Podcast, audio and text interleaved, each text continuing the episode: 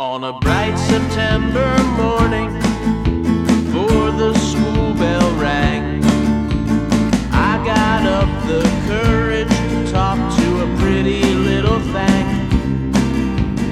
We got to a flirt, there was sunshine in our eyes.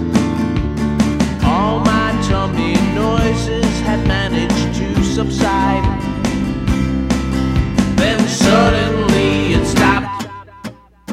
Our moment had been robbed. Some flash was in the air from a fat kid with long hair.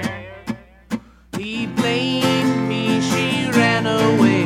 I laughed so hard, and to this very day, because of a fart, we are friends.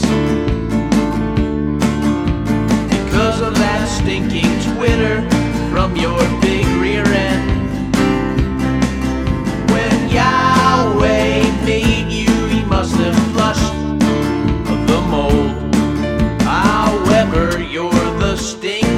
inside my